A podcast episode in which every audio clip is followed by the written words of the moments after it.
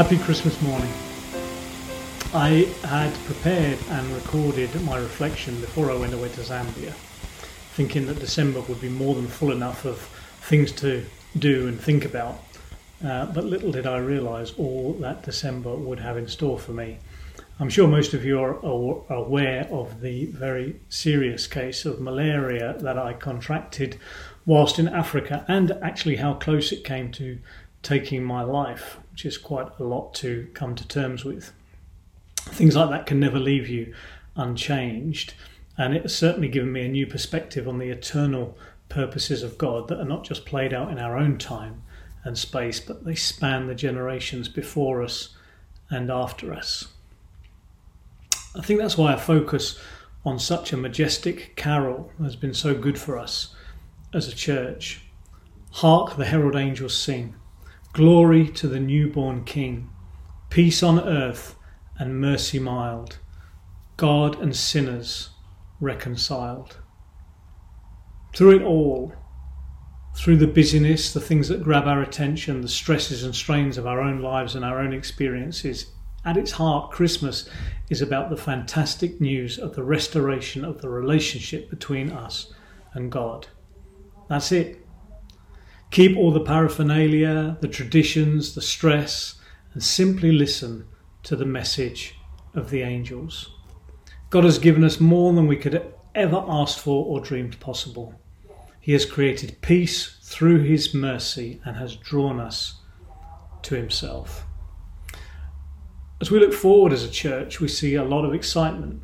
The development of 146, the growth of our ministries in the local community, the realization of long held dreams and visions. But in all of that, let's not lose sight of the simplest yet most powerful of all messages.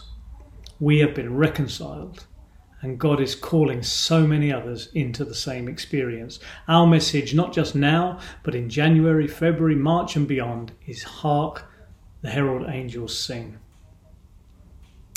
I want to wish you all a wonderful Christmas and a very peaceful and happy 2024, governed by our faith in this newborn King. Thank you, MCF, for all that you are, for all your love, your care, support, and faith expressed in so many ways. And I want to pray God's richest blessing on you all.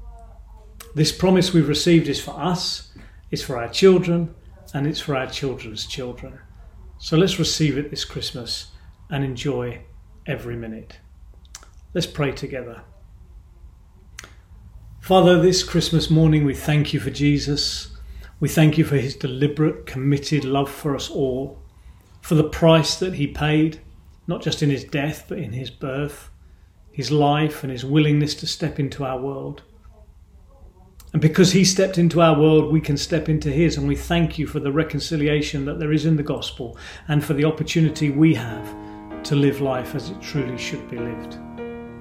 May 2024 be a year where we discover more of the fullness of our salvation and we pray for so many more to step into the wonder of all that Christmas makes possible. We ask these things in the name of Jesus. Amen. Merry Christmas to you all, and I look forward to seeing you all very, very soon. God bless.